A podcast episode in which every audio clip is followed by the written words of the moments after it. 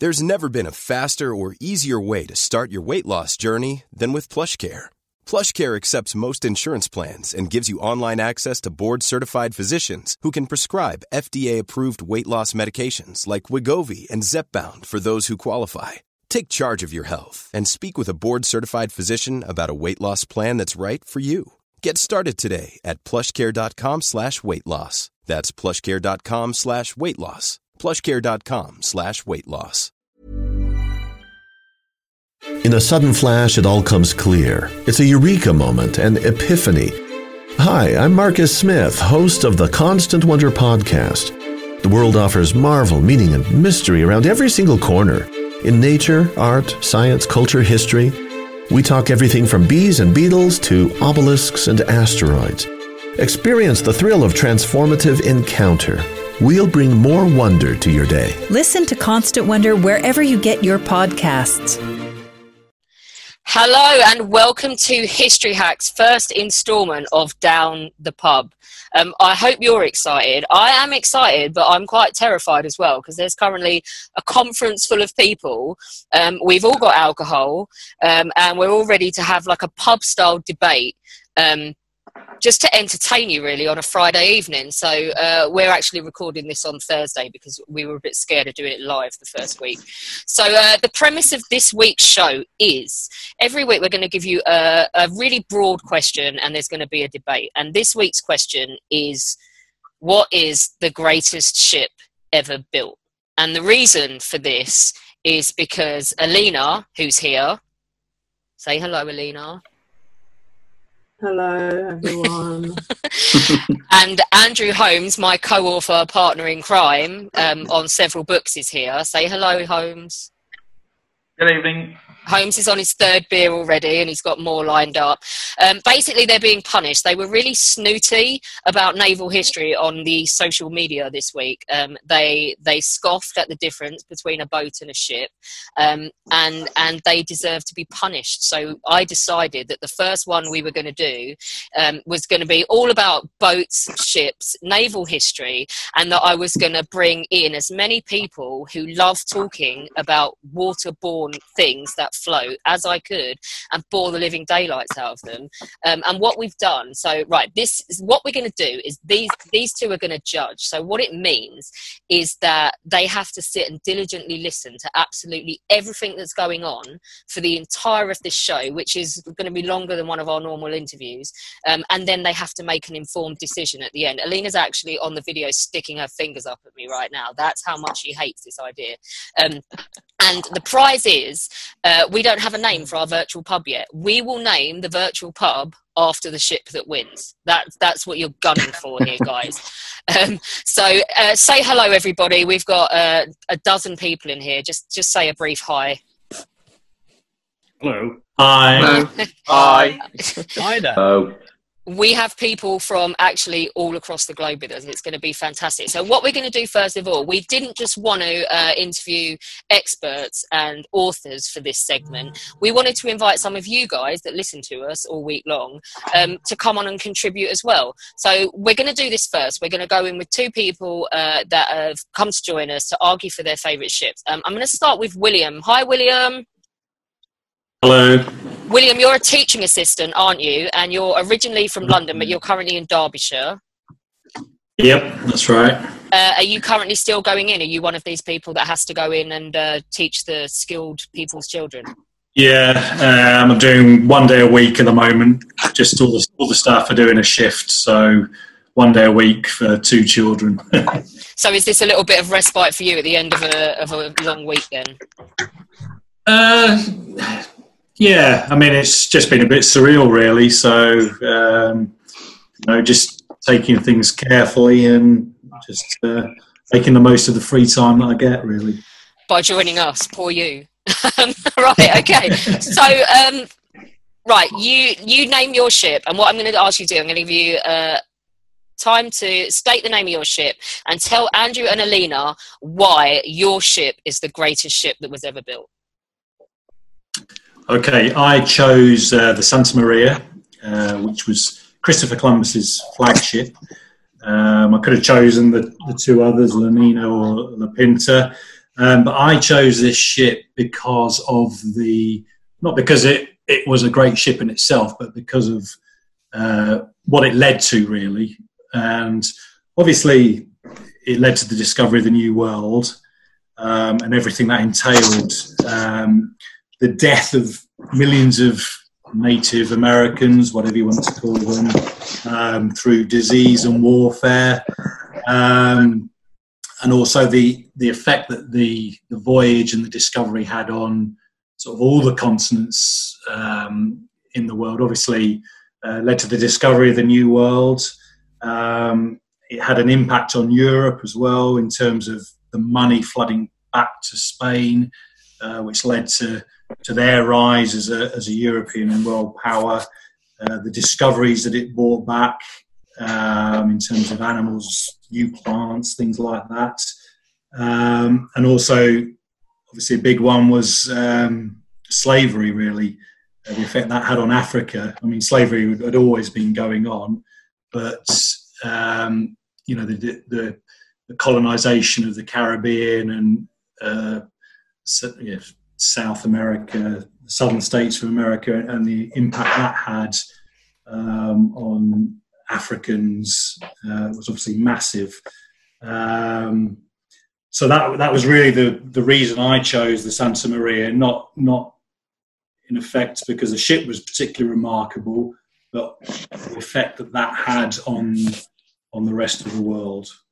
Uh, do you know what? This is one thing that's really good about this is because we didn't actually specify in which way great, and everybody on here today has taken a slightly different view of what makes a great ship and why they're making an argument. I'm actually laughing my head off watching the video feeds because right now they could the two judges couldn't be more different. Holmes is sitting there looking diligent. He's making notes. Um, Alina, I have never seen look more miserable in my life. She's sitting there with a face like a smacked ass, and it makes me feel like warm and fuzzy inside because she deserves it basically after what she said to, uh, this week. Uh, Alina, are you still awake?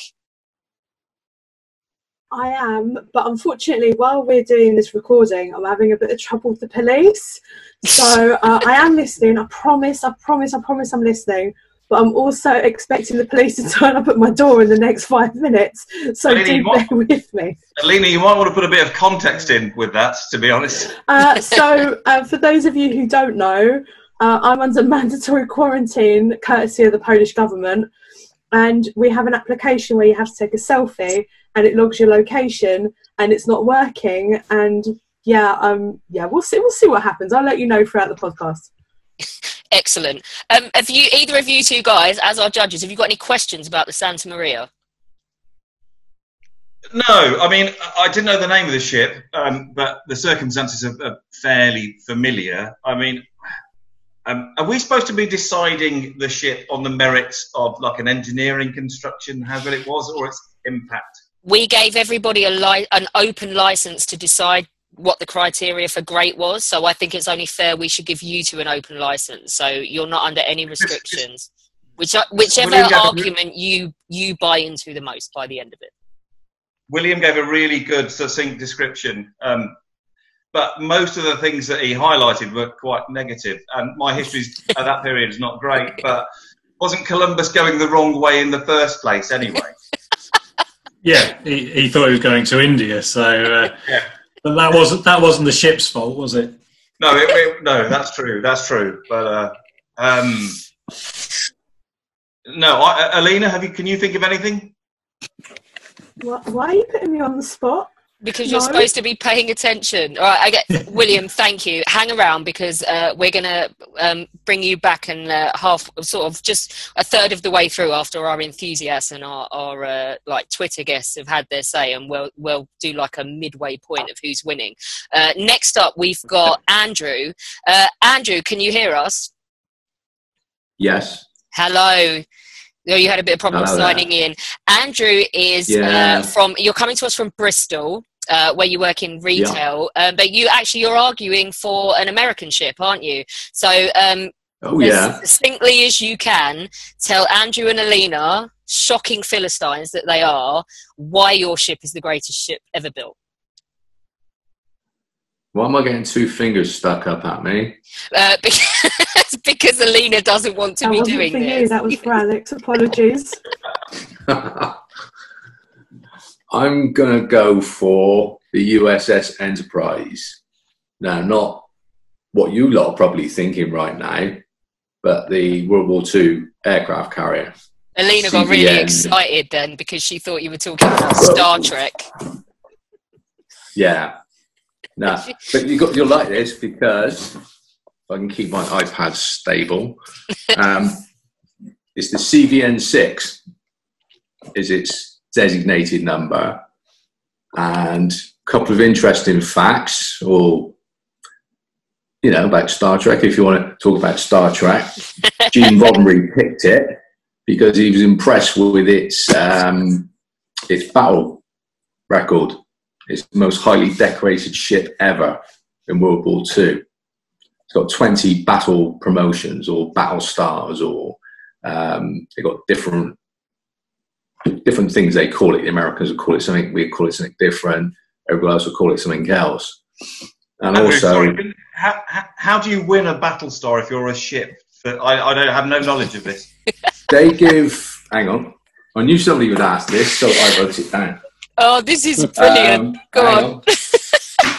right, it's got. Um, where are we? Yeah, they get awarded battle stars. Okay, what's she laughing? because she has no idea what you're talking about. That's okay. That's why she's being punished. Okay. Each battle they took place in, they either get a citation or they get a star. So it's like getting a gold star for being good at um, history, you know, homework or something like that. They get a star allocated to them.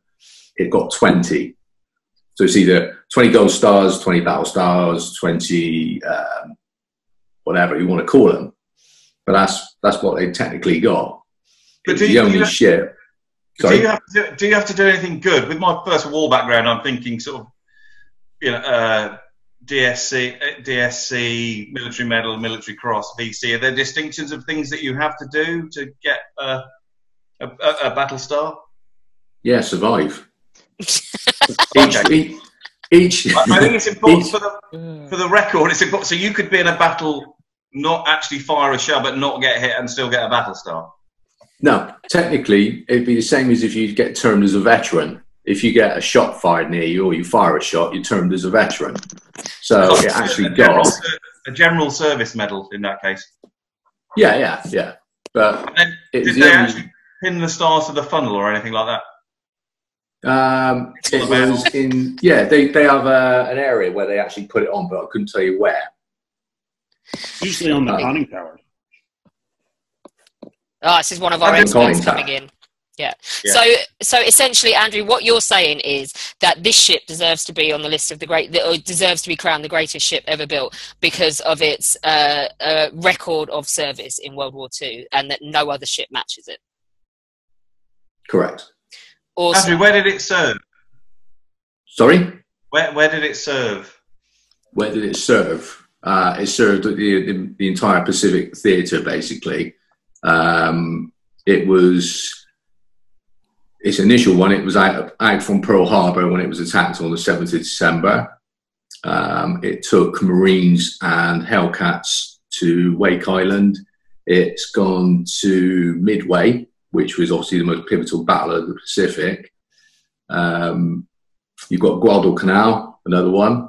Uh, you've got the Leyte Gulf battle, and you've also got the um, Philippine Islands as well. But it Okay. went a considerable amount of different distance. It's the only um, aircraft carrier that survived to the end of the war. It was in, only in service in, for 10 years from 1936 to 46. Okay.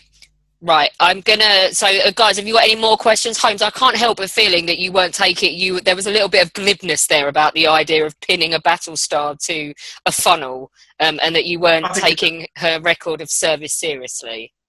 I, I think it's a pertinent question. Okay. It is. Right okay i'm gonna i'm throwing one at you from completely from left field now. Our, our last twitter guest who's with us today is uh, um, from birmingham. Oh he's in birmingham at the moment. He's an archaeology graduate budding archaeologist uh, james and he has got a bit of a surprise to nominate. Um, he wanted to challenge himself but i feel he's going to challenge uh, your interpretation of a great ship as well. James what ship have you gone for I've gone for the RMS Titanic. So it'll be well known to the public, of course. And I'm a bit nervous now because there's a Titanic and Olympic expert in the chat. So is going to be a real big challenge for me. But when I interpreted greatest ship in history, I didn't look at how it was built. I also looked at its impact at the time, before and after its maiden voyage, its impact on media, history, law, and also the inspiration it gave for many people in the field, like the experts, the careers it launched, the co- the companies it launched, basically, as well. So it was also media-wise to cheer Alina up. The second Titanic movie I know of is actually German. It was German propaganda by Goebbels during World War II, with the hero of the hour being a German that never existed, basically. So to cheer Alina up, there you go. There's something to do with that. James, you, it, you definitely deserve a battle star nailed to your funnel for making her smile during this and actually uh, giving her something that made her look marginally interested in the conversation. Well done.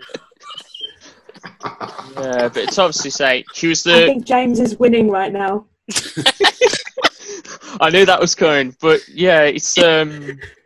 I've broken this all down to a really long argument, but um, it was the culmination of Victorian Edwardian or Edwardian shipbuilding. It was a precursor to the the cruise ships we see now. Effectively, it was effectively an arms race between White Star and Cunard, Britain and America, which is ironic considering both companies are owned by the same American company now. But well, Cunard is.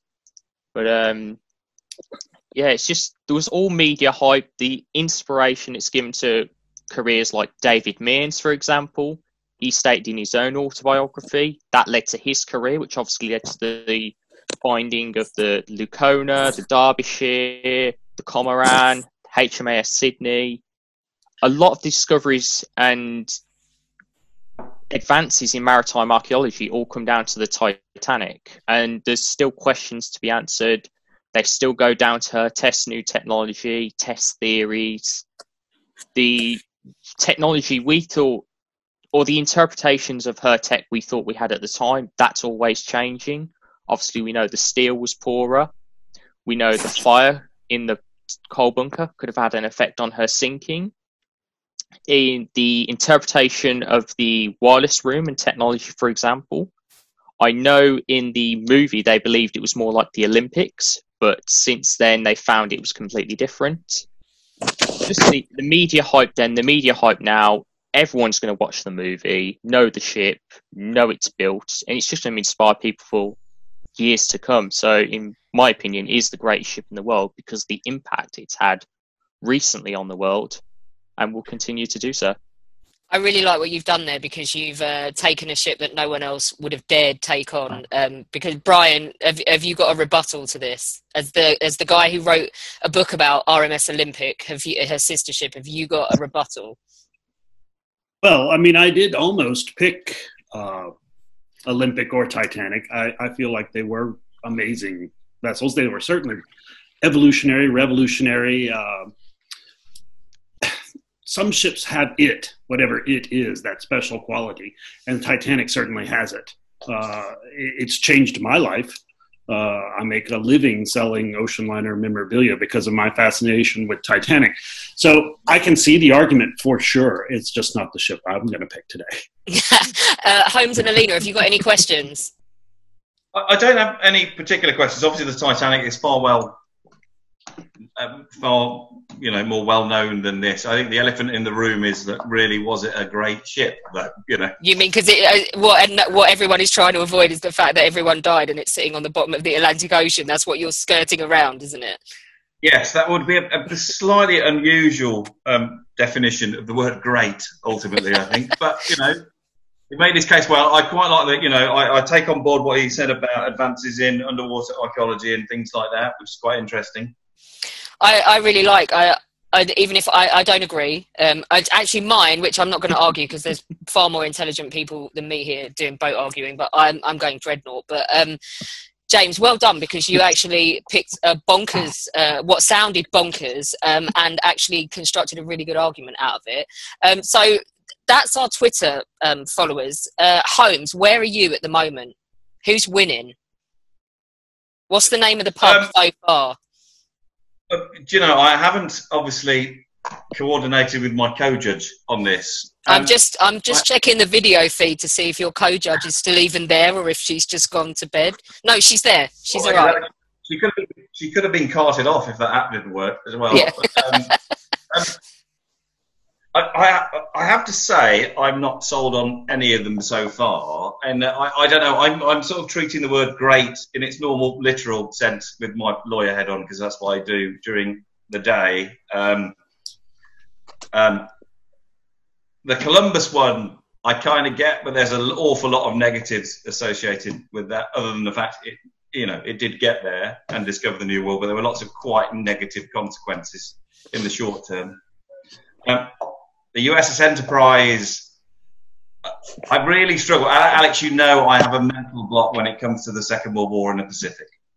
there's nothing. there's nothing that I can do to um, try and overwrite that. And I, I like the fact that it um, it sounded like it was all worthy and everyone was very brave on it and stuff like that. And, and I get that, but I'm not particularly sold on it at the moment. And the Titanic, um, it's very well known, as we all know. And I, I like the points that James made about archaeology and developments and things like that. But if we're talking great, um, I'm doing inverted commas with my fingers. Um, there is an issue around its greatness, shall we say? Alina, are you just going to go with Titanic because he mentioned Goebbels and stuff that's slightly related to your research? Right, so I can't be um and both Andrew and James follow me, so I kind of feel really bad that you know, so I'm trying to be really diplomatic here, but but James is Just winning. say I'm what's on your sorry. mind. You're going. Andrew, she's I'm going with Titanic. sorry. Oh. You're so Please flaky. You've you've got to learn to own your decisions. Stop stop pulling sad faces at him, sad puppy dog faces that he doesn't hate you. He hates you now. Yeah. Okay. Right. Thank, so, guys from Twitter, thank you so much for coming on and giving us your arguments. Um, personally, at the moment, uh, for greatest impact i'm leaning towards if i was if i hadn't already made up my own mind which is going to change with every expert we talk to because i'm fickle but um at the moment I'm still going dreadnought, but I, I really did like the the case for the Santa Maria because of the sheer impact that she had. Um, so let's see where we go from here. I'm going to amp it up now. Thanks very much, guys. Um, we're going to say goodbye to you, um, but thank you and good night. Yeah.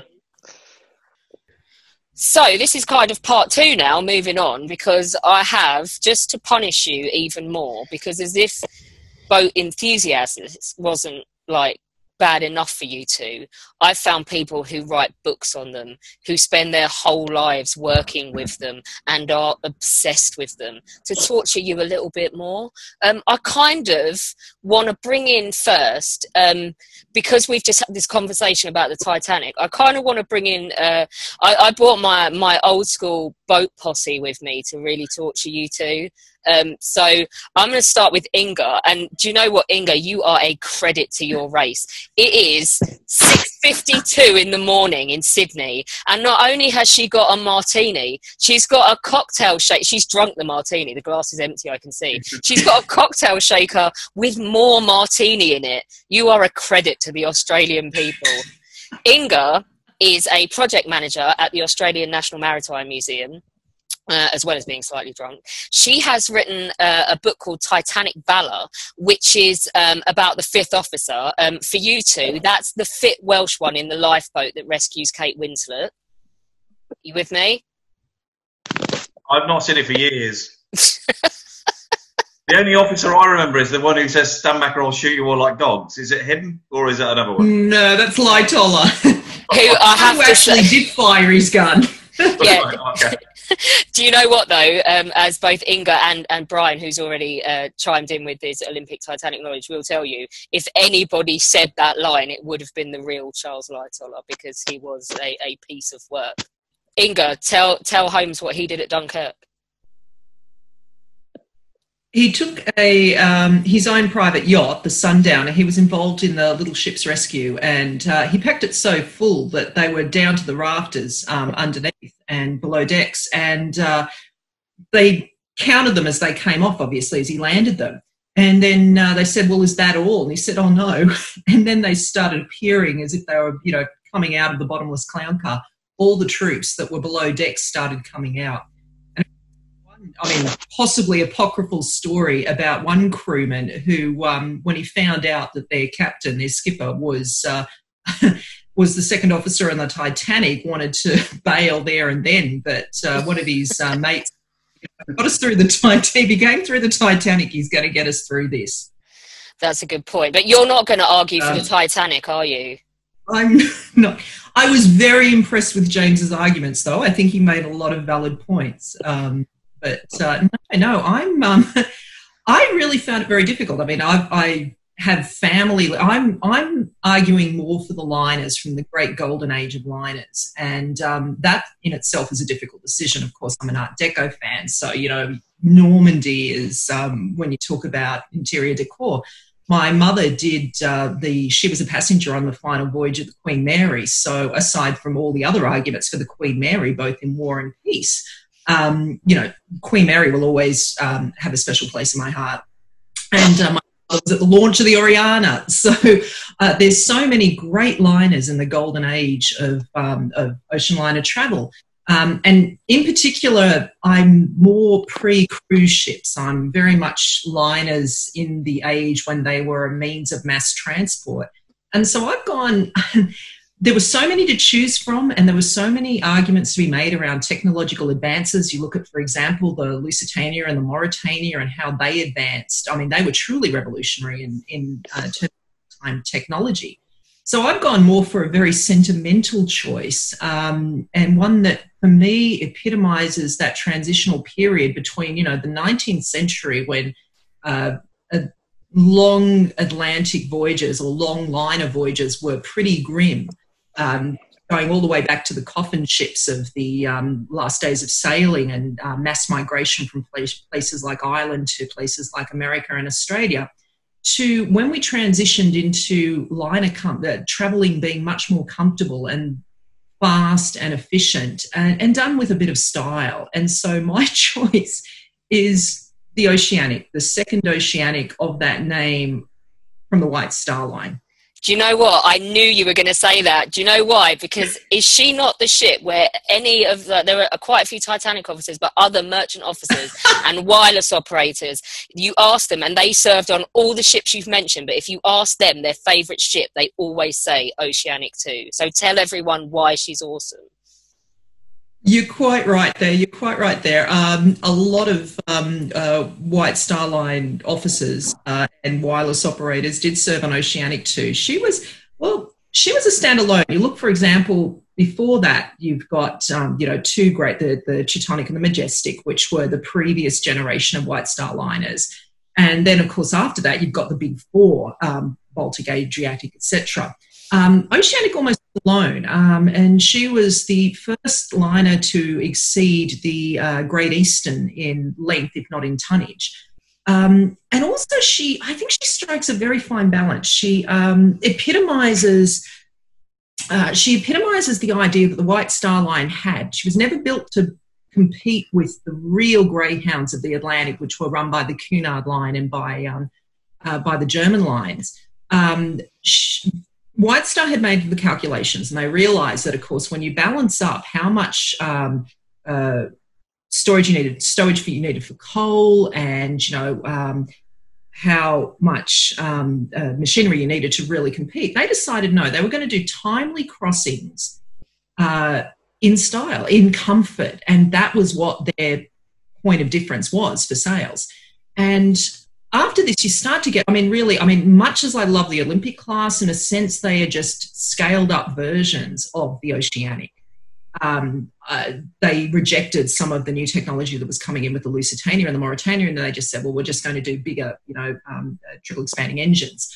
Um, also, you look at some of the, and, and, this is something that I know this this may sound incredibly shallow when we're talking about, you know, um, uh, uh, destroyers and aircraft carriers and you know vessels like this. But I've got to say, um, I also have a passion for um, interior decor, and after Oceanic, we're looking at the Beaux Arts period, and a lot of what we see with some of the liners that were built, it was more about excess. It was uh, Titanic itself, you know, we, we look at the luxurious interiors, and so many of them are, it's almost like a theme park, you know, Louis Quatorze, you know, and then we've got, and it was different styles, um, and you've got almost a mishmash, whereas Oceanic is coherent. And in fact, you listen to some of the. Uh, is that your clock? That is my clock. That Can we just tell people that that is Inger's clock striking 7 a.m.? I'm so proud. Yours. Hey, I'll tell you, it is a vintage grandmother clock that is hanging on the wall. it would be awesome if you said you bought it at a collection and it was from the Oceanic too, but I suspect that's not the case. I should have said that. Well, you know, after the Oceanic 2 met its very um, unfortunate fate, it, it spent, I mean, and the Oceanic in some ways, the Oceanic's end sort of epitomizes the tragic end of this period in Edwardian um, uh, liner history, and it almost has a larger significance. Um, uh, it was sent into service in 1914 because, of course, there were arrangements with the Admiralty that these liners, and you see, for example, you know the uh, the Olympic and the Britannic service. Of course, you see the Lusitania, uh, well, Lusitania didn't and met a different tragic end, but you know, you see the other Cunard liners that were converted to use as troop ships and so on. Uh, uh, Oceanic was used to patrol the Shetlands, and it was a purpose for which it was manifestly unfit. Uh, liners are meant to cross an ocean; they're not meant to manoeuvre in shallow shoals and reefs. And unfortunately, that's what they exactly what they deployed um, Oceanic to do to patrol the Shetlands. And lasted two weeks, ran aground, and um, unfortunately sank. And you know there are still people up there in the Shetlands today that have beautiful pieces of paneling that was salvaged from Oceanic. So what you're saying is essentially, guys, what Inger's saying is she could have gone big and Larry and gone for like the Olympic, but what she's done is go for vintage charm and a real gem in in the history of those like uh, the the golden era of Atlantic crossing. Um, so have you got any questions for Inga? Yeah, I, have got uh, one at least, which is, I mean, you, you spoke about the and how, how stunning it was and how well designed it was, but was it also taking, for want of a better expression, lower class passengers? So was it used for yes? Well, no, that's the the um, third class. The immigrants were really the bread and butter of the uh, transatlantic trade at this time. So you look at it, and you've got, you know, I think it was 420 first class berths, you had 300 second class berths because we're just starting to see the emergence of not only what we call the middling class of people, you know, your doctors, your lawyers, your teachers, they're starting to um, look at migration as well, but also they're starting to be tourists. They're starting, tourist class as, as such does not yet exist. It will emerge from second class and people are traveling. But to those numbers, um, you've got a thousand berths that were dedicated to steerage passengers. Um, a lot of people came to America on the Oceanic. She carried, I think, uh, in her very brief 15 year, unfortunately truncated career, she carried about 300,000 passengers. Um, hey, thanks. Well, I'm, I'm quite intrigued by that. And um, I, I, was saying to Alex earlier, despite my um, technically lack of interest in the subject. a lot of my ancestors worked on boats, but my great great grandfather was the captain of the SS Simla. Yeah, ships. Yeah. my great great grandfather was a captain of the SS Shimla, which I believe, and this may be wrong, but I believe that you know it was a similar type of operation. In he died when he was captain in 1871, but I believe it went between the UK and India, and then went around the sort of Pacific around around there, and then my other great grandfather at the time um, was a tugboat captain on the Thames, but he used to nick stuff right, left, and centre, so we can probably ignore him from the conversation at the moment. But that's quite intriguing. And my own grandfather came over here in 1928 on a similar ship to the Olympic. Um, so, as well, I, I, to some way, um, Alina, I don't know what you think, but I think the fact that you're Inger, you're telling me it's really well designed, but it also it had sort of a, like a social element of good as well. I mean, It I'm did. quite intrigued to know how it, how it ended up being sunk. To be honest, with my first warhead on. Uh, there was a miscalculation by the navigating officer who, wait for it, was originally originally posted to Titanic, but was Is moved at the last minute. It's David Blair. This is the Um, one that took the key to the binocular cabinet, isn't it? Yeah, that's, Yeah. that's a separate argument. Um, to be honest, though, I would not blame Blair. Um, it was really, the vessel was not put to a purpose for which it was fit. It should have been a, a troop transport. It should not have been. Liners are not made to, you know, navigate around um, narrow passages and shallow waters. That's not where they, they, they're meant to. You put them in the open ocean and they go from point A to point B. You know, it was a very, um, very ina- inadequate use of a resource. Um, and what's more, he was massively sleep deprived. And there was also confusion in the chain of command between the two commanders that were on board, the captain and the commander. Um, so I don't think we can blame David Blair. He's not the Jonah. um, and in fact, he went on to be, um, he'd been already decorated for heroism in other areas and went on to have a very, very good career. But uh, yeah, I think it was just unfortunately it was the beginning of the war. Um, I don't think that they had really thought through what this vessel's best use was. So it was really through no fault of the Oceanic and through very little fault of her crew. It's a good job you've clarified that because otherwise questions will be asked about the sort of psychometric testing that the White Star Line used to use during their interview process. That's awesome. Pour yourself another drink, but don't go anywhere. Hang with us. Um, I'm going to stick with um, the ocean line because we, we've got military as well. We are going to go into some military ships, and uh, one of my all-time, I think, the where my heart lies. We we have an awesome guest with us. He's going to talk about a ship that I'm completely in love with.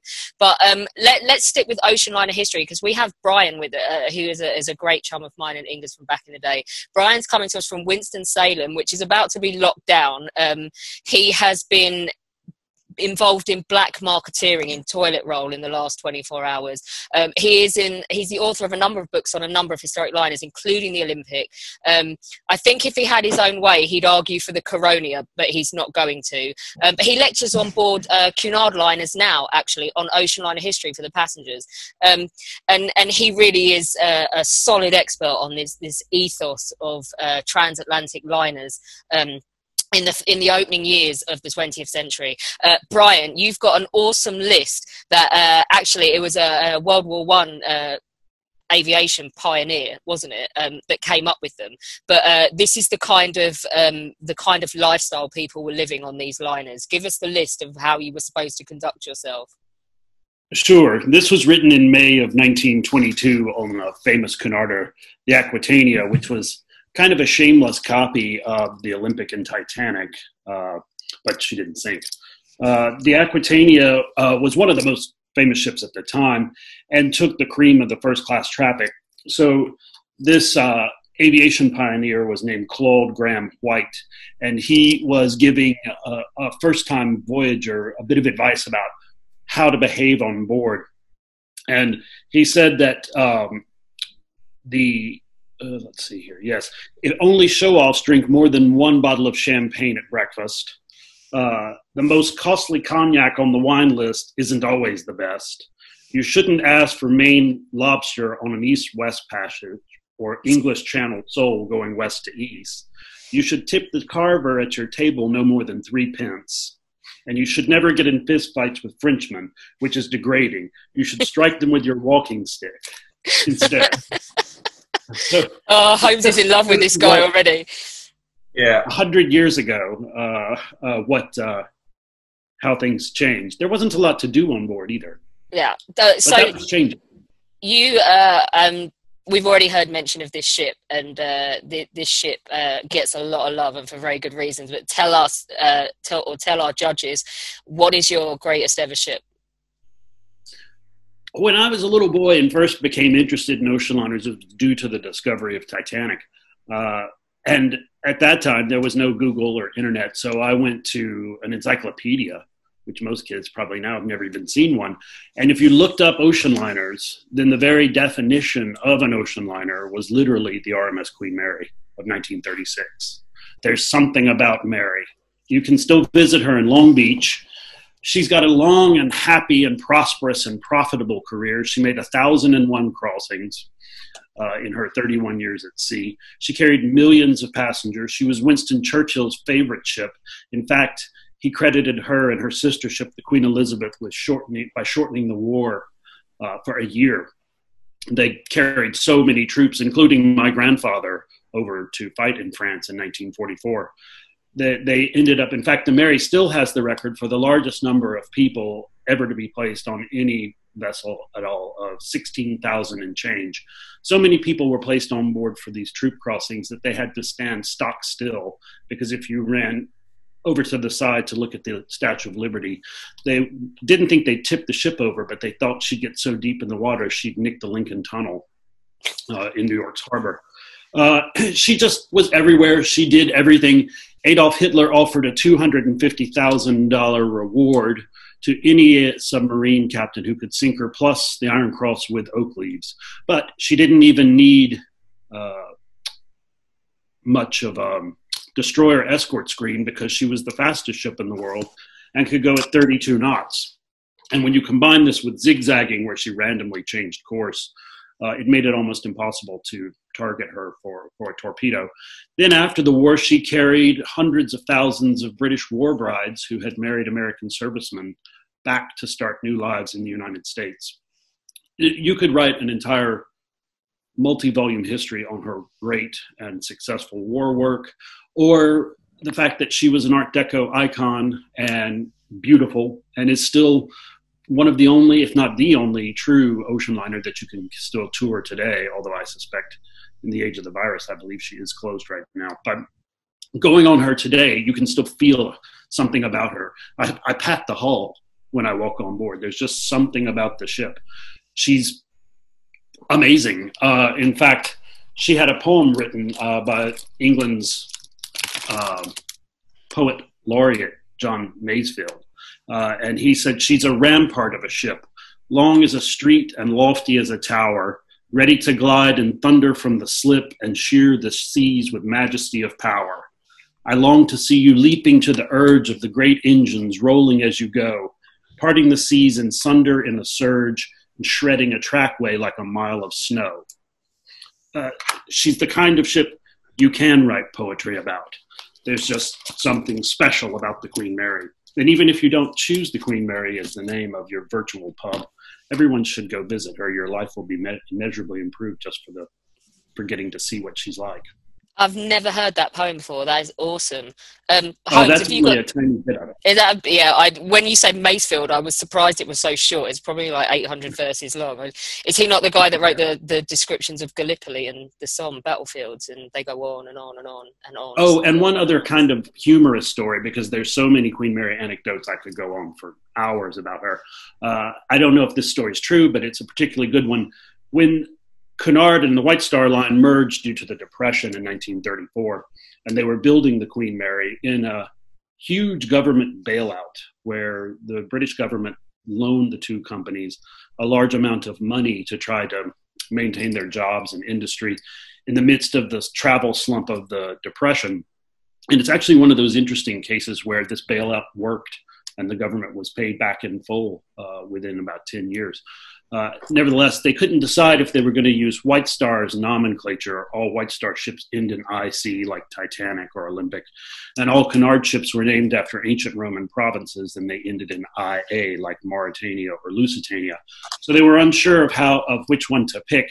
So they decided to name her after Queen uh, Britain's most famous queen, Victoria, and they knew they would need palace permission for this.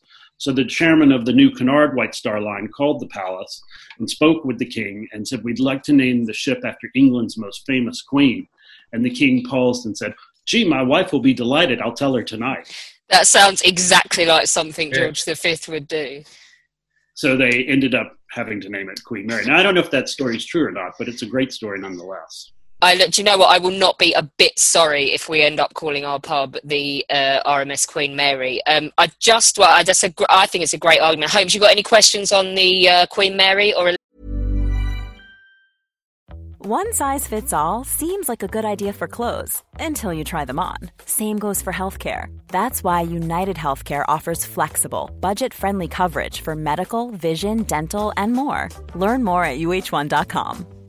The secret to visibly firmer, summer ready skin is here. Osea's number one best selling Undaria Algae Body Oil. Clinically proven to instantly improve skin elasticity and transform dull, dry skin to silky, soft, and unbelievably glowing. Rich yet never greasy, Undaria Algae Body Oil is formulated with sustainably sourced seaweed to help replenish the skin's moisture barrier and seven nourishing active botanical oils for results you can see and feel all over. The best part? It's signature scent. A blend of freshly squeezed grapefruit, cypress, and mango mandarin transports you to sun-kissed summer days. This all-natural scent is unforgettable.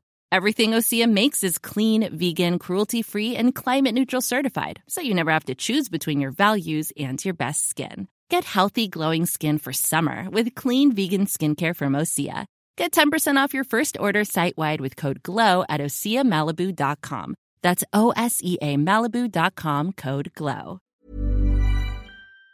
Dina? I've, I've got one, and, and it was a very, very persuasive argument, I have to say. Um, not to denigrate the arguments anyone else has made either, but uh, again, it's sort of similar to the um, question I asked about the Oceanic, which is presumably it was also used um, to transport, you know, immigrants to and from you know their, their home to their their new world and all that? She did. She carried first, second, and third class. Of course, she was one of the well top three most important ships in the world. So you can figure first class was kind of akin to the Concorde in price. It was wildly expensive. A five day crossing could cost the equivalent of buying a new car. Uh, but she also did carry second and third class, and she was particularly well known for the luxury of her second class. In 1936, when she came into service, they air conditioned all of the first class public rooms, which was very cutting edge, but they also air conditioned the second class dining room from the start. So her second class accommodations were far above that of her competition. Uh, and as a result, she ended up becoming one of the most profitable ships uh, of all time. Not the most profitable, but certainly during the Depression, she did very well. And particularly her Art Deco interiors are maybe not quite as famous as Normandie's because all of Normandie's Art Deco interiors were designed by the artists who created the Art Deco movement. But certainly they're the, the second best. Uh, Inger's fist bumping down there in Sydney at the mention of Art Deco. Um, she's she's got another drink. I'm so proud of her. Um, Guy, well, you two. I mean, Go on, finish if you have a question. But, you know, that's fair enough. I mean, you know, you've been to France with me a number of times. We've gone to battlefields, and we um, we've travelled in the club lounge on P and O. We're we're aware of the niceties of naval travel. you jest, but I. There's, there's two ships on the, uh, the P&O have where they have a row of writing desks, which always confuses me a little bit, considering the crossing takes an hour and 20 minutes. Do you know what you jest? But I took Brian. I took Brian in one of those lounges last year, didn't I? Um, so I have shown yes. him the wonders of the 15 quid upgrade on the uh, cross channel ferry.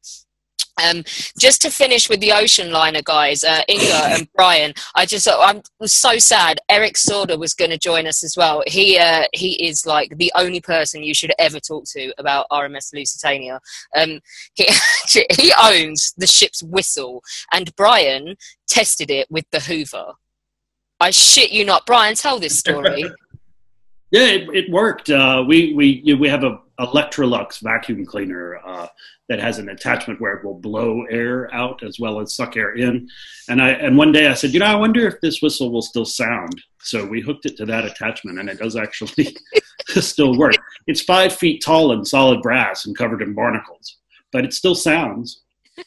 okay, so I'm devastated Eric couldn't join us because he had to go to work um, annoyingly. Uh, but he did actually leave me just with a brief written argument, which you guys say yay or nay. But he says for design and beauty, it's the Andrea Doria. For profitability, it's the QE2. For technical advancement, it's the Lusitania. But I listened to him and Brian have a right old ding dong about whether uh, they, they, they got into water based air conditioning and the Normandie, and I lost interest. Um, but his heart, his heart is also with the Queen Mary. So uh, ultimately, Eric went for the Queen Mary too. Any more ocean liners to stick in before we move on, guys? No, but Brian had me at Hitler. he really wanted it. it. It would have been a huge propaganda uh, win, not to mention a terrible tragedy. There's no way to get 16,000 people into the lifeboat in, in, an emergency situation like that.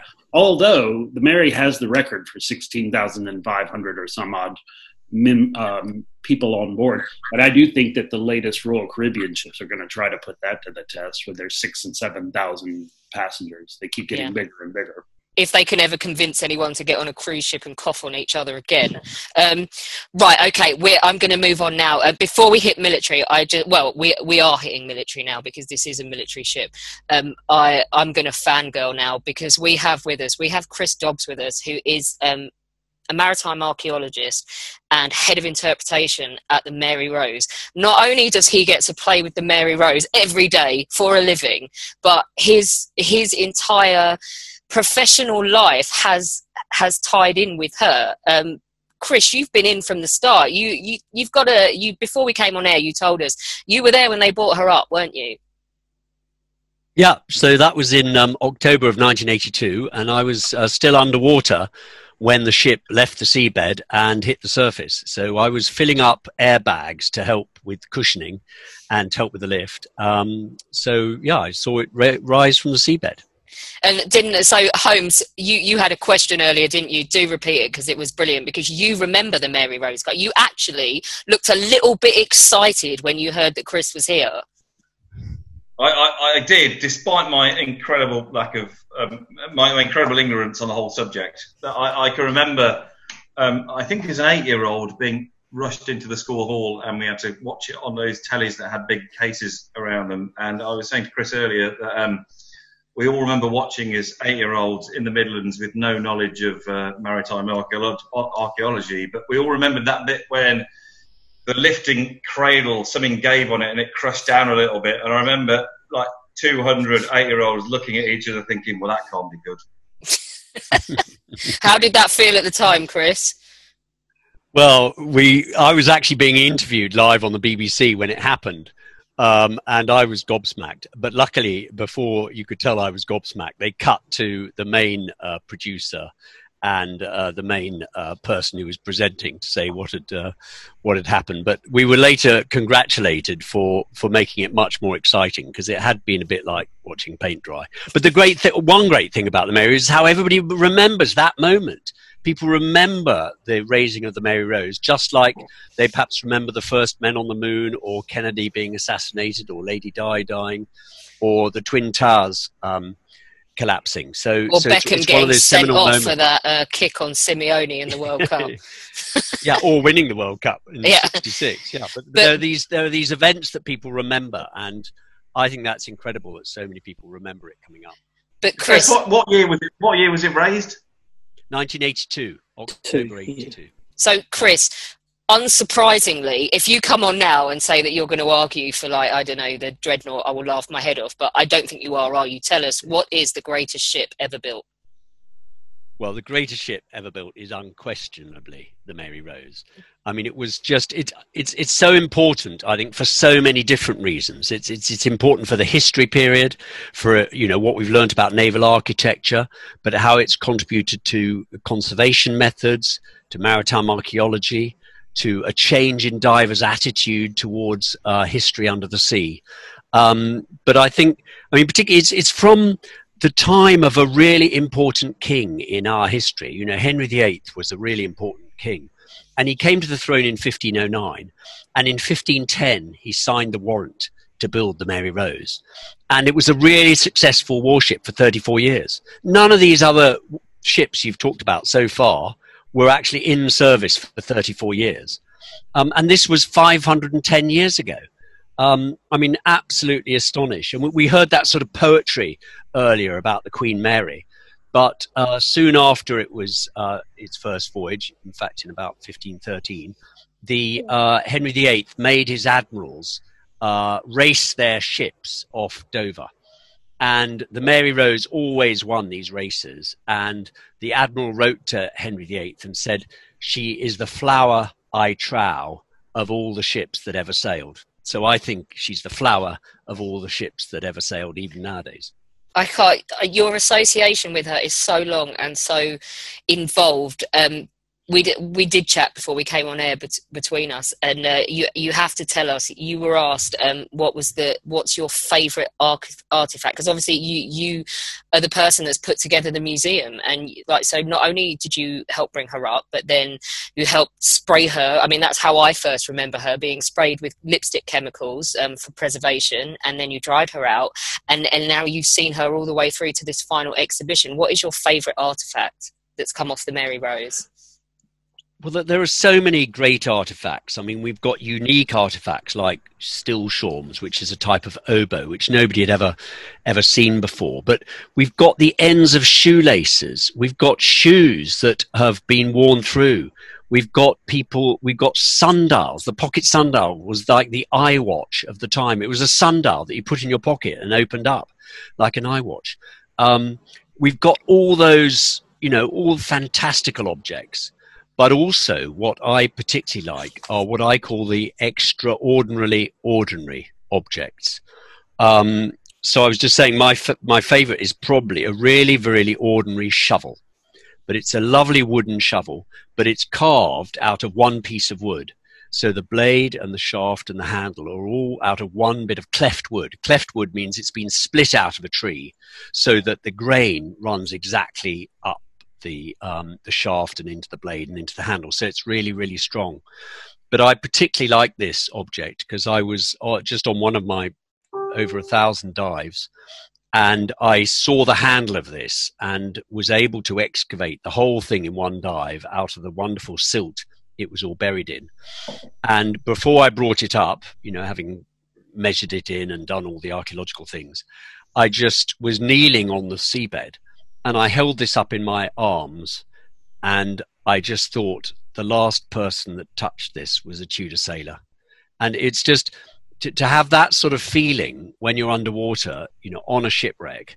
Um, it was just uh, it's, it's, the only object that did that for me. I suppose once you've had that moment once, you can't replicate it again on another object. But you know, the, the idea that no one had touched this for 437 years was just was just amazing, really it's weird like how you can never choose what object does that to you. I know alina i'm going to mention auschwitz here but the one you know everybody talks about the when you go around the museum the, the thing at auschwitz which i just cannot ever get over is the cheese grater. The fact that everybody packed their whole worldly belongings into their suitcases that all got taken off of them but someone before they got dragged out of their house and into oblivion thought oh i might need my cheese grater and it just blows my mind. And not even in a sarcastic ridiculous way. For some reason that was the object that grabbed, mm. grabbed me. So it's not something conscious is it at all? Mm. Alex, I, I, always say, and obviously Auschwitz is a far more emotive um, area than what I'm just about to talk about. But you know, you know, when we go to the Somme and Ypres, and we occasionally go over the fields after they've been ploughed, and you you find a shrapnel ball or something like that in a field, then you know the last person that touched that was the you know probably the lady in the munitions factory that loaded it into the shell, or the person who touched it after that was the artillery guy who put it into the into the um, gun that was going to be fired, and that stuff is quite powerful when you break it down and think about it like that. I think, yeah, so, I mean, to me, it's, it's, these extraordinarily ordinary objects, and that's what's so great about the Mary Rose Museum, and that reflects on the ship, is that we've got a cross section of the whole of society. So you go to other museums and historic houses, and you usually see stuff that belong to the rich. Uh, you know, the the paintings and the porcelain and the statues. But on the Rose, you have these things that belong to ordinary people. Even a um, even a rosary, uh, a rosary. You know, some, something that someone said their prayers with, and yet Henry VIII had, had banished these. So so. Uh, just like that cheese grater, it's, it's because the the collection was created at one moment in time. It's like Pompeii or Herculaneum, we would never have known that all these objects were used in one place at one time. But anyway, uh, but but the most I mean the question was, what's the most important ship? and you know she was a really revolutionary warship you know she was one of the first to have gun ports and many many design features in her that weren't then used again for another two or three hundred years which were great design features so there are so many things that make her so important I'm watching Elena's face on the video feed and I can read her mind. You've just connected this shit with Pompeii and she's sold. She's not changing her mind now. Look at her. Look at her face. She's so happy. Elena, have you got any questions about the Mary Rose? Well, I mean, it was like Pompeii, and it was covered not in ash, but in silt. Mm. You know, this silt preserved her. I, just, I would absolutely love to have you on for one of our proper serious, in, well, semi-serious interviews to talk to you about your life with the Mary Rose because I, I could just keep you on here all night, but um, all the other people on the feed would probably kill me. But I would just love to have you on here to to talk properly about the Mary Rose because she is she's the first thing that ever got me in, interested in history. You you were saying as well that you um, were with Prince Charles on the dives, weren't you? Yeah, so I mean, he was he was great. He'd learnt to dive in the navy, and he'd actually studied archaeology at university, um, and he was a great supporter. Um, and it was just a privilege to have been with him, really. Holmes, you got any more questions about the Mary Rose? I, I have. I mean, obviously, I, I, don't have that. My my Tudor knowledge is massively lacking. I didn't even do it for GCSE or A levels. But from the the odd thing that I have picked up from um, BBC history documentaries, shall we say, because I don't tend to watch history documentaries on any other channels. Um, wasn't the Mary Rose quite badly designed though? Wasn't the the, the um, gun walls or the bits where the guns come out, if I phrase that incorrectly, too low down? And didn't it sink because it turned too sharply, which meant all the water came in at that particular level? Well, the, the, the, difficulty with myths and legends like that is there is some truth in it, but others is greatly exaggerated. But you know, she was a um, she was a serving warship for 34 years. I mean, as I was saying, that's longer than any of these other uh, great ships that are being proposed in tonight's debate. Um, so she can't have been that badly designed. But I think the trouble is that everyone wants to blame other people. You know, when she sinks, they want to blame the sinking on on someone else. Um, but I, I, think the other trouble, uh, it's a bit difficult to say this amongst a, a, group of historians, but a lot of history is written by people who, you know, who weren't there and who yeah, have a point to make. Exactly. exactly. Yeah. So, um, so I think it's really important to, to get the facts to go back to eyewitnesses. And particularly one eyewitness was a survivor. And he said something like um, that um, it was a calm day and they had fired the guns on one side and were turning to fire the guns on the other side, and there was a gust of wind, and she had failed to close the gun ports. So there is a bit of human error there. You know, it's a bit like a Herald of Free Enterprise, but there probably is a combination of, of factors. Um, you know, my view about great calamities like that, it's there's never one thing that goes wrong. It's a whole series of unfortunate events. Um, and so, yeah, I don't think it was uh, bad design. Um, it was extremely successful for 34 years. Um, so that's why I think it can still qualify as uh, the greatest ship ever built.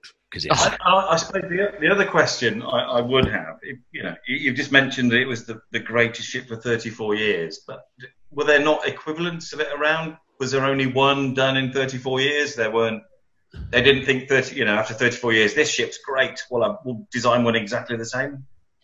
Um, yeah, there were other ships at the time, but none of them that had such a, a, history and association with Henry VIII. So he ordered it just after he came to the throne, and it served him for 34 years, and he died just just after it, two years after it sank.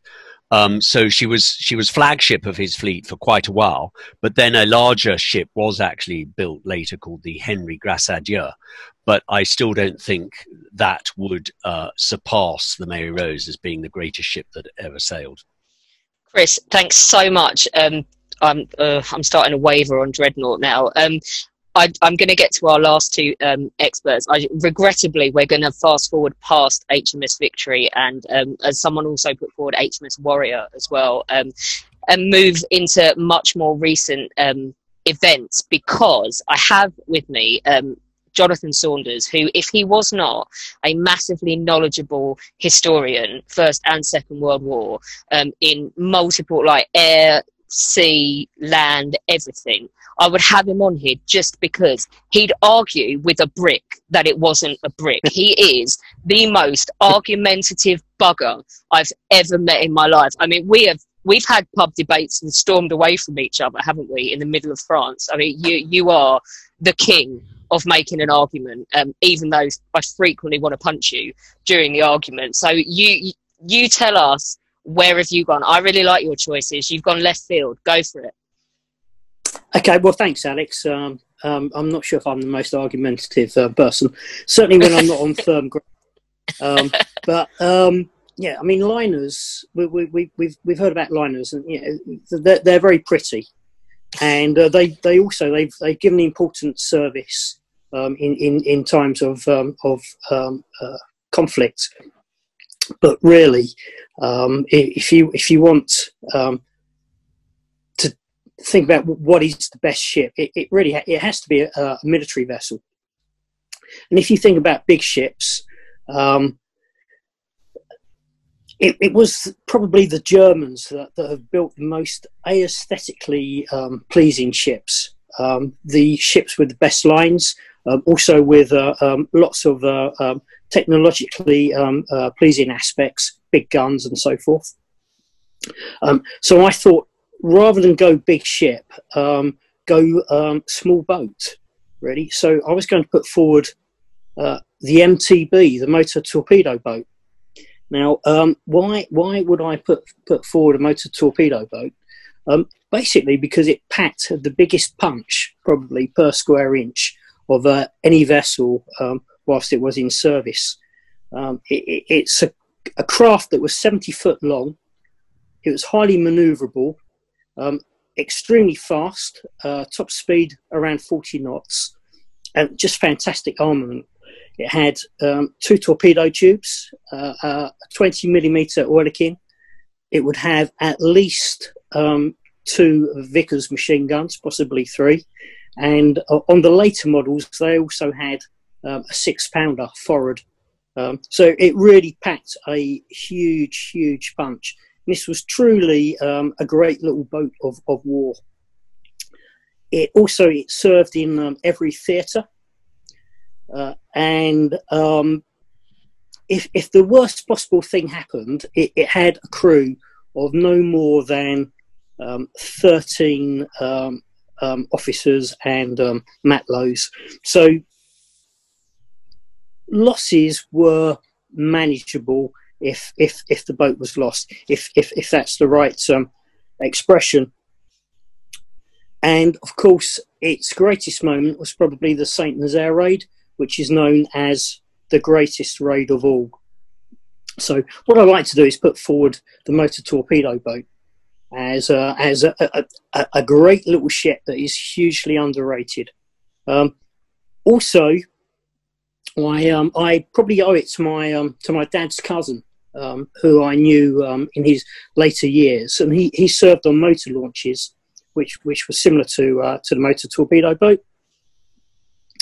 He uh, he served out in um, in, in Burma. Uh, off the uh, Burmese coast, ML eight five four, and he told me this story once about um, um, they went up um, a river and they had a firefight with um, a, a, Japanese uh, um, a, a, gun emplacement, and he he said he he was a radar operator, but um, he used to man the Oerlikon or um, one of the Vickers um, during uh, the firefights, of which they, they had quite a few. And um, to, to fire the, the, the, gun, you know, he, he sort of assumed a position, sort of um, um, a firm standing position, his, his legs probably 18 inches apart. And he told me one day about this uh, 20, 20 millimeter shell that, that, that went between his legs and embedded itself uh, in in the um, in in the side of the ship, and I thought that's an absolutely fantastic story. But of course, you know, it couldn't possibly be be true. And then um, years later, there was a couple of books um, that uh, were on Speedbid at, at the time, and they they'd been written by the Burmese, sorry, Burma Star Association, and one of them um, um, in it, its contents page, uh, um, it said that it covered a story about ML eight five four. So I thought, right, I've got to have this. So um, um, I bid a stupid amount of money, bought it. Sure enough, ML eight five four is covered. There's a picture of, um, of Dad's cousin in there, and the story is written by. Um, uh, I think it was the skipper who was a South African. And he tells tells a story about one day when they went upriver, and um, the chap was uh, well, one of his uh, crew was um, uh, uh, uh manning the machine gun, and his 20 millimeter shell went went uh, between his legs and embedded itself in the um, in, in the side of the boat. So, so I thought I probably owe it to um, to Charlie Newman to put forward the small boats. I like that. If you, but if you did have to go um, for a big boat, which big boat would you go for? Well, it it have to be um, it have to be German, and it would probably um, be uh, the Bismarck. Well, I think the Tirpitz was a slightly better specification, um, but I, I, I think the Bismarck is aesthetically the most beautiful ship that's uh, or warship that's um, um, ever been built of that iconic style. Obviously, today's ships are um, are of a much different um, uh, uh, uh, uh design. Awesome. Do you know what? Do you know what makes your arguments even more awesome, John? The fact that I rang you 15 minutes before we started this conference call, and not only have you put those arguments together, um, you you picked your ships and put those arguments together. So thank you so much. Um, you you've managed it. I would never have accepted that challenge, and I never would have sounded as competent as you have. I think Alina's waving her hand because she's here in World War Two now, so she's back. I, I know I am back, but I'm I'm just interested. Is this a British boat? Like, where was it built, created? Can you tell me a bit more about that? yeah, well, well, in, in, fact, in fact, Aline, I've got to disappoint you because there, there's a link to World War One because um, it, it, it, was actually it was an interwar. Oh, boo. Mm, boo. it was an inter it was an interwar boat, um, but it was um, uh, originally um, uh, produced for air sea rescue and uh, there was a, a, a chap um, who um, worked diligently on um, air sea rescue boats. Um, I can't remember what name he was going under in the RAF, um, but during the First World War, he was known as T.E. Lawrence. uh, Aircraftman Shaw. That's it, Aircraftman Shaw, thank you. He, he was also in the tank regiment. I can't remember what name um, he went in to the tank regiment. I, I think he had three. Um, you uh, stumped me there as well. Two named. Sorry. You stumped me there as well, and I gave a talk on him last month. I'm, I'm sure there was another name that he used, but uh, I, I, can't I can't recall. Holmes, you got any questions? And it sort of seems a bit crass to say, but, but did any of the the sort of commanders or, or whatever the correct terminology is, the MTB, did any of them win VCs in that particular raid? Uh, there were five VCs in the Saint Nazaire raid. Um, um, no, there wasn't, but there is. There, in fact, there is a great story. It's a unique story uh, on uh, one of the MTBs. Um, there was there was a VC to uh, uh, a guy called Durrant, um, I believe. Uh, what was his name? Durrant was um, a Royal Engineer. Um, that that was his unit, and he uh, was uh, manning one of the guns. Uh, um, he um, uh, continued to man his gun despite several um, injuries that, that, he sustained, and he, he finally died of his wounds. Now, his, his VC is unique because um, it was awarded to someone serving in the army in a naval action, but his citation actually came from uh, a German officer. Um, uh, Lieutenant um, Paul, I believe his name was, and um, he w- commanded um, a torpedo boat destroyer called the Jaguar, if I remember rightly, and uh, this um, um, had a gun action with Durrant's uh, MTB. and later later on, um, after the uh, uh, raid had finished and certain uh, of the British officers and men had been made prisoners of, of war, um, Lieutenant Paul um, seeked out um, um, some of the officers. They've been taken um, to a um, hotel as a, as a, temporary holding position. Um, uh, uh, about 10, 15, 20 miles from, from Saint Nazaire. And um, he told the story of uh, this gunner. And he said, um, you know, this, this man deserved your, your highest honor, your uh, Victoria Cross. And uh, I believe the, uh, um, the, the man he told the story to was a guy called Colonel Newman, who was um, leading the land forces in, in the raid. And when uh, Newman um, um, was freed as a POW in 1945, I, I believe that, he wrote out a citation for uh, Durrant's uh, uh VC on, on the basis of um, Paul's recommendation. So a, a highly unique uh, Victoria Cross. Awesome. Okay, we have one last contributor who has been patiently sat there since this began, um, waiting to argue his case. He is Chris Sams, and he is a naval historian, um, and he has done a book. He actually done an air book as well on World War Two, but he's done a book about uh, raiders in World War One, and he's here to make his case for uh, yet another ship that I don't think anyone would expect. Our last suggestion, and I don't think any of us are anticipating this being on the list. So, Chris, uh, welcome and go. Hi, yeah, um, yeah. I mean, I, I was thinking about uh, First World War uh, German naval ships. I mean, everyone would argue technically Dreadnought was a fantastic ship, but uh, she didn't really do much on her own. Um, I was tempted by Dresden, which was the uh, hide and seek co- um, conf- uh, winner of 1914 to 15. Uh, anyone who's you know interested managed to hide from the Royal Navy for quite some time. Um, but I'm going to go with the German battle cruiser Goeben um, which in herself is she, she wasn't uh, magnificent. Uh, she was the uh, second um, of her class to be created.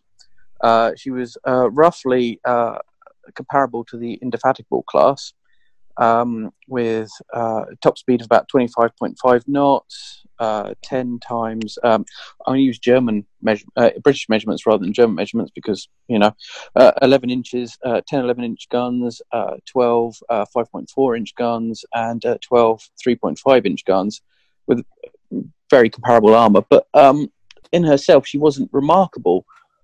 But she was the first ship to open fire during the First World War. She might be the first uh, thing to open fire during the First World War, uh, in that she attacked the French ports of um, the French port of Bône and um, in uh, North Africa.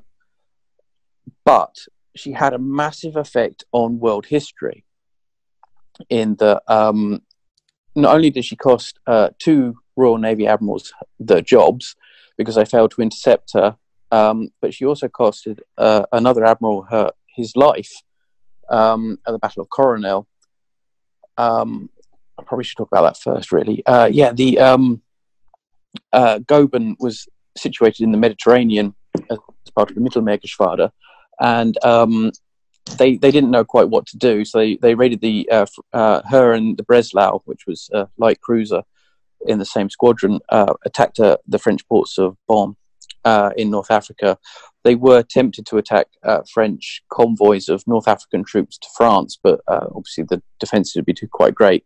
But they managed to escape the uh, um, Admiral Milne's battle cruisers, and who who who firmly believed that the Germans would turn west again, and so cruised at like twelve knots. Um, Admiral Troubridge, who was at the mouth of the Adriatic, supposedly watching the Austrian fleet, was given very vague orders by the Admiralty as to you shouldn't engage a superior force. Well, Troubridge thought about it and thought, well, you know, Goeben, she's a battle cruiser. She'd probably sink most of my fleet before we get anywhere near her.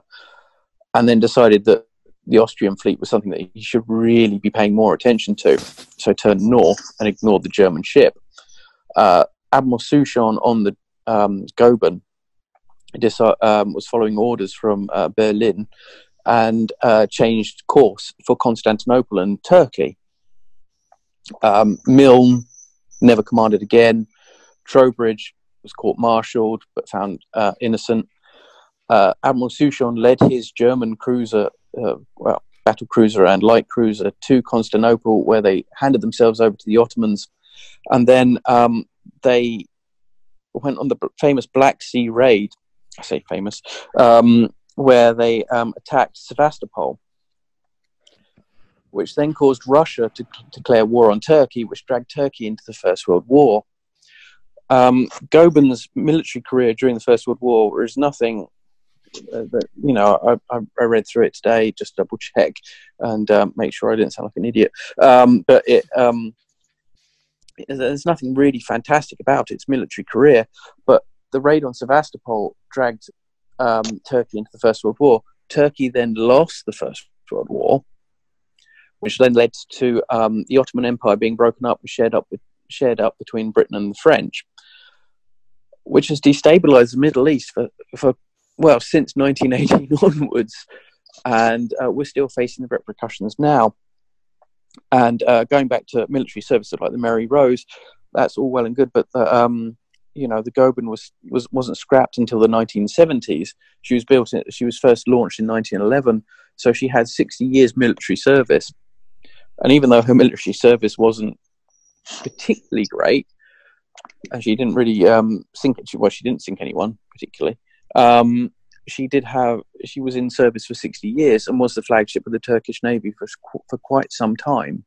I mean, you could argue that destabilization of the Middle East caused two, at least two Gulf wars, um, etc. And um, the the decision of one German admiral whether to turn north for Austria, west for the uh, open Atlantic and cause have a raiding career, or turn east to Constantinople, Constantinople and follow her orders, and then literally force the Turkish into war, has had a massive repercussion on the world we have today.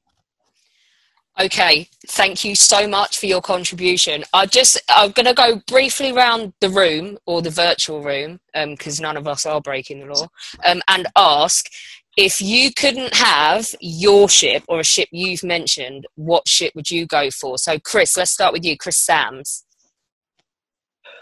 Um, oh, I don't know. I, I quite like Titanic, um, but I, mainly because I, I I really love the movie. Chris um, Dobbs. I, I, oh, go on. I'd probably go for the Dresden, the, the 1914 to 15 hide and seek champion of the South Atla- South Pacific and Atlantic. Excellent, Chris Dobbs. If uh, it's going to be sacrilege for you, but if you cannot have the Mary Rose, which which one of the ships mentioned tonight would be yours? Uh, is it worth living if you can't have the Mary Rose? It's questionable. Uh, no, the the arguments for Queen Mary were very good indeed, but you know it is a modern ship, and um, so I think the Mary Rose gets it because uh, you know she was absolutely revolutionary, 34 years in service, and she still has great relevance to people today through the museum. Okay, John Saunders, if you can't have one of yours. Um, wow, that's um, um, uh, really difficult. If um, oh, it might be the um, Queen Mary. Queen Mary, Inger.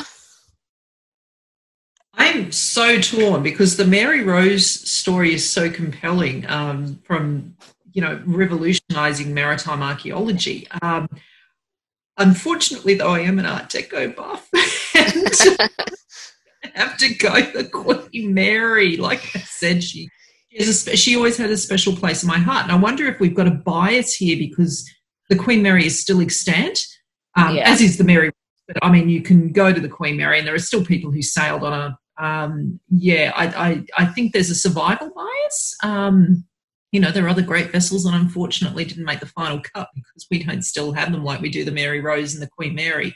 But um, if you were to put a knife to my throat, I'm going Queen Mary. Okay. Well, direct connection to your mother. Ah, this is true. Yeah. Sorry, my bias. Yeah. and Brian, if you can't have one of your ocean liners, are you just going to side with Inger, aren't you? Because I've been to Mary Rose, and and she is really, really, really compelling. But all of my life, I've been an ocean liner guy. So, of the ones mentioned here, the Oceanic is was the many people have called her the most important British ship of the 19th century. Okay. Uh, so, oh, go on. but if I had to pick, uh, I'd probably pick the Mary Rose. Okay, so our two judges, I know they've been uh, in Conflab and I've seen a little bit of it. I, I don't think they're too far away from you guys. I, have you got it? You've got it narrowed down to two, haven't you? Yeah, I think we're. I think Alina, jump in at any point if you disagree, but I think we're we're between Queen Mary and Mary Rose. Agreed.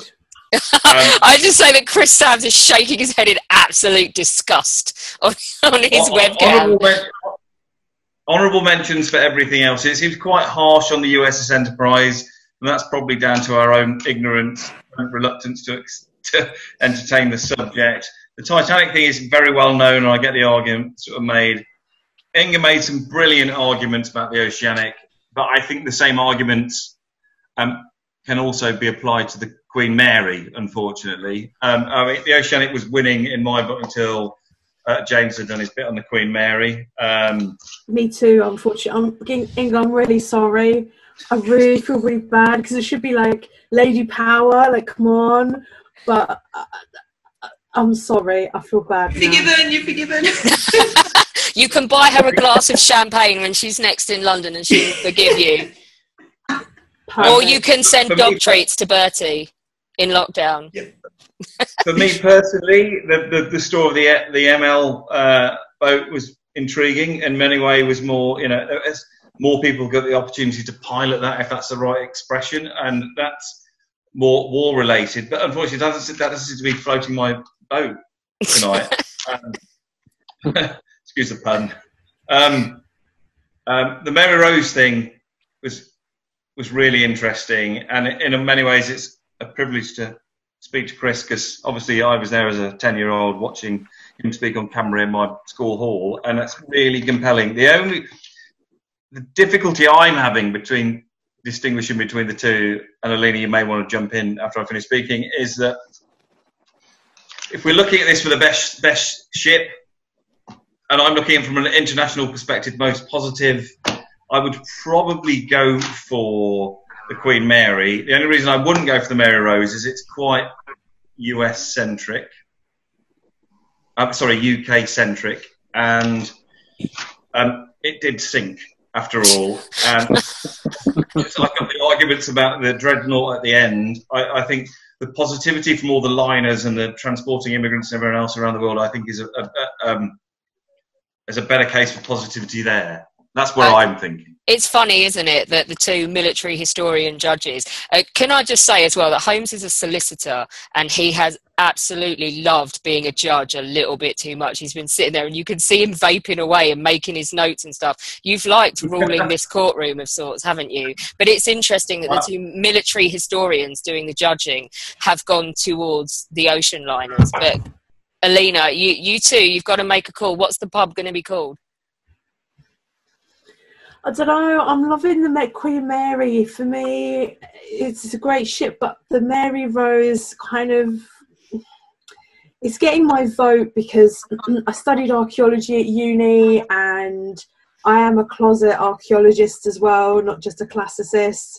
And it's revolutionized archaeology, and it's I don't know. That's what's doing it for me. The whole marine archaeology thing. I mean, at this rate, we're going to have to do, Holmes, what we did to pick our last Canadian for the songbook, which is put a picture of each on your kitchen floor and let your fat ginger cat sit on one, and then we pick that one. There's no way getting up at this time of night. I, I mean, I think I don't want to I get the argument. Foot, but the Mary Rose, in my opinion, is a better pub name. Did you know, is that going to win? Is that what's going to swing it? we do? My, my, I've got a better idea. We'll post this, and then what we do is we put a poll up, and we let the people decide. That's between a Queen really Mary good and the idea. Mary Rose. Yeah, as far as I'm concerned, it is a dead heat between Chris Dobbs and Brian Hawley. Um, guy, I, I want both of them, um, but the Mary Rose Queen Mary is a really long pub name that would be really hard to pronounce after you've had a few. Uh, so, I don't know. What do you think? We we we air Queen this Mary, tomorrow. Mary Rose. Yeah, the, the Merry Merry Rose. Yeah, that might, the Merry Merry Rose. Yeah, maybe we'll put that as a third option on the poll. We'll put the long one as an option on the poll. But so we'll air this at seven o'clock mm. tomorrow night, and we'll we'll let democracy decide. Does that sound fair? I think so. Everyone, Yeah, I'm agreed. Apart from Yeah, apart from the other good Chris idea. who's still sitting there shaking his head in absolute and, and John as well. God love them they waited all the way to the end to make their arguments and they've been done by pretty ocean liners and I think they're I, they're going to go into their own virtual pub in a minute and drown their sorrows. But guys thank you so much for joining us for this debate. It really has been international. It really has been interesting and I love Inger's point that actually the two ships that came out on top are the ones that we can still physically go and look at um, which was really interesting. But thanks so much for joining us down the pub. Um, we'll stick this out tomorrow and we'll see where where we decide to go. Thanks very much. Good night. Yeah, good night. Good call. Hi, I'm Daniel, founder of Pretty Litter. Did you know cats tend to hide symptoms of sickness and pain? I learned this the hard way after losing my cat, Gingy. So I created Pretty Litter, a health monitoring litter that helps detect early signs of illness by changing colors, saving you money and potentially your cat's life. Pretty Litter is veterinarian developed, and it's the easiest way to keep tabs on your fur baby's health right at home. Go to prettylitter.com and use code ACAST for 20% off your first order and a free cat toy. Terms and conditions apply. See site for details.